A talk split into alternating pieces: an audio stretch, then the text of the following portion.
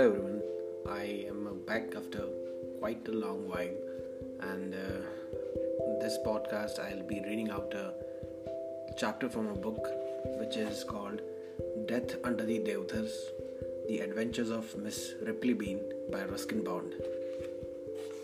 The name of the chapter is Born Evil. It's around 1:30 a.m. right now. It's 5th of January 2021 and I'm beginning the chapter. Can someone be born evil? asked Mr. Lobo, handing Miss Ripley Bean a glass of Nimbu Pani as they sat on the sunny veranda lounge of the Royal. Be totally evil, that is, from birth through manhood and into old age. Someone without a conscience, someone who inflicts cruelty without a qualm who cares a damn for what the world would think of him. Someone like Hitler, perhaps.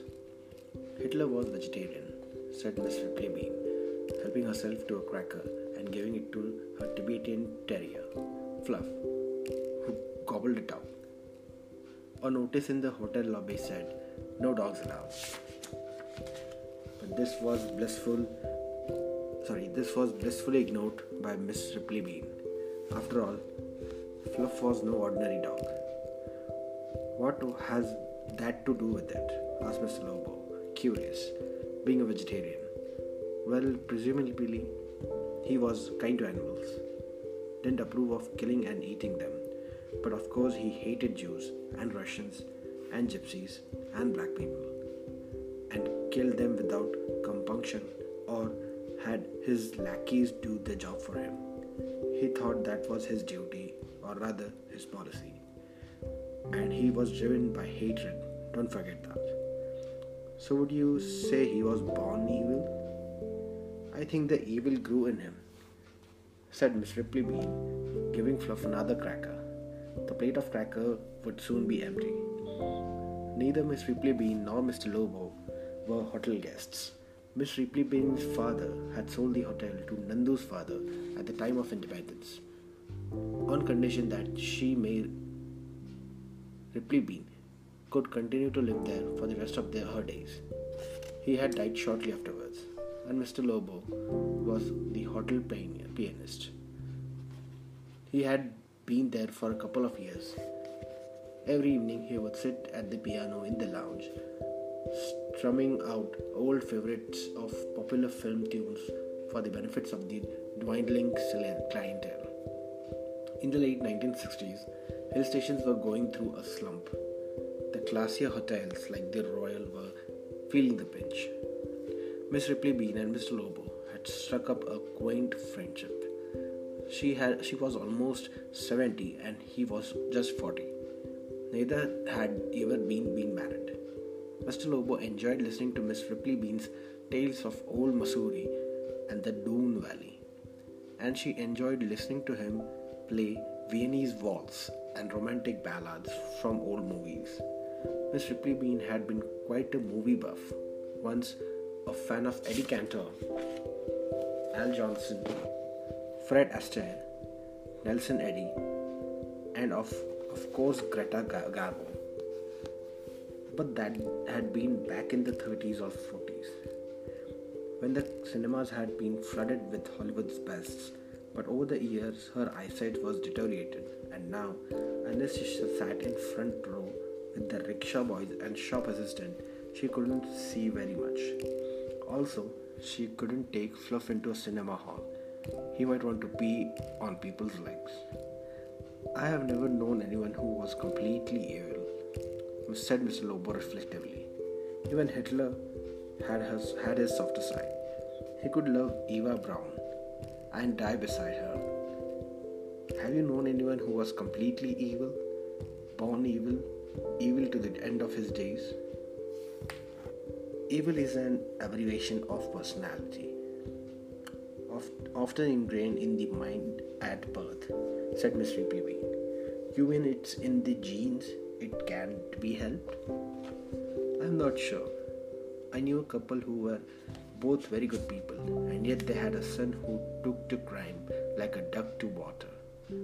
it could go far back in early forebears. That propensity of crime. Quite possibly, you see, this young man, or other boy, as he was when I knew him, had the most charming and innocent looking face that you could imagine. It was almost angelic. Everyone fell for him old ladies, young women, strict headmasters, preppy old colonels, old boys, younger boys, schoolgirls, and he smiled at everyone, was oh so polite and well mannered. But he hated all of them. He hated everyone. But why? Was there, was there any reason for it? None at all. He was just made that way. The rest of humanity meant absolutely nothing to him. They were just his playthings, his toys. He played with them and then threw them away. But not before damaging them a little sometimes, more than a little. And who was the paragon of evil? You seem to have known him well. Miss Ripley Bean gave Fluff another cracker. Young Alexander. Yes, I knew him, but I did not really know him. No one did. In a way, he lived in a world of his own making. He made things happen, like dropping off a lightened match on a petrol tank of a motorcycle and watching it go up in flames, or firing Diwali rockets through the open window of the headmaster's bedroom and destroying all the bed linen. He must have been crackers, said Mr. Lowe. Yes, but not this sort of cracker, said Miss Ripley Bean slipped another oil cracker to Fluff, who accepted graciously. He was cracked in the head, all right, but in an evil way, like Emperor Nero, who loved to watch his slaves being torn apart by lions. It was fire that ex- exists, excited Alexander. Conflagrations. If he heard that sorry, if he heard that there was a building on fire in Mussoorie or Dehradun or wherever his family happened to be staying, he'd rush to watch. Sometimes he'd pretend to help the firefighters get involved in what was happening, but it was spreading fire that he really enjoyed. And the screams of people who were trapped inside or running about on the roof or jumping from windows. There was a big fire at Green's Hotel back in the late 40s. The ballroom went up in flames. Alexander was just a boy, home from school. His family lived in one of the wings of the hotel. Out front was a ballroom that had come up during the war. American and British soldiers would come over in the evenings. There was a recreation center for Allied soldiers and dance with the Anglo Indian girls. They were great dancers, those girls, and so pretty. Fights broke out over them. Of course, the American had more money to spend, and that was the part of the trouble. Alexander was 14 at that time, too young to be familiar with that lot, but he liked listening to the bandy, Jim Cotton, and the band. They came up from the Imperial in Delhi just to play at Greens. No one knows how the fire started, and on sorry, and no one believed Alexander had anything to do with it. He looked so charming, so cute, just sitting there behind the band, his eyes sparkling into excitement as he taped his feet onto a tong tango or swayed to the rhythms of the rumba. The air was full of cigarette smoke, so at first no one noticed. The smoke rising from an alcove near the bar. Had someone thrown a light cigarette onto the rug? Very careless, but common enough the, at these dance parties. Rugs were always being ruined. Only this time the rug was already soaked in kerosene.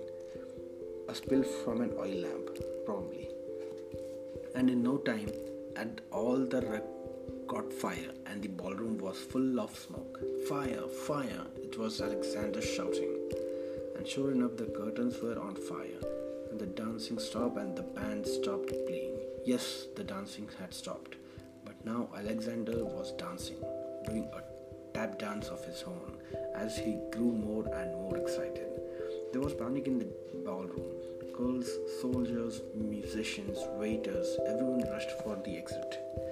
There was only one exit, and it male two of the girls fell on the ground and were crushed to death. By the time a fire engine arrived, the flames were out of control. Young Alexander made a big show of helping the firefighters, giving instructions, directing the water hoses, dashing about with the fire extinguisher. Oh, he was quite the hero. Later, everyone commended him for his efforts. It was all an act of course. No one had an idea that he was the real culprit. Diabolical, said Mr. Lobo. Exactly. The face of an angel and the mind of a devil. You know, the world is full of criminals, and many end up behind bars so that society is protected from them. But they are, for the most part, ordinary people. People like you and me, who have transgressed, crossed the line of decency, given in to their animal instincts, or succumbed to human greed and paid the price for it. But Alexander was consistently evil. He went from one brazen act of evil to another and got away with it time after time. What happened next?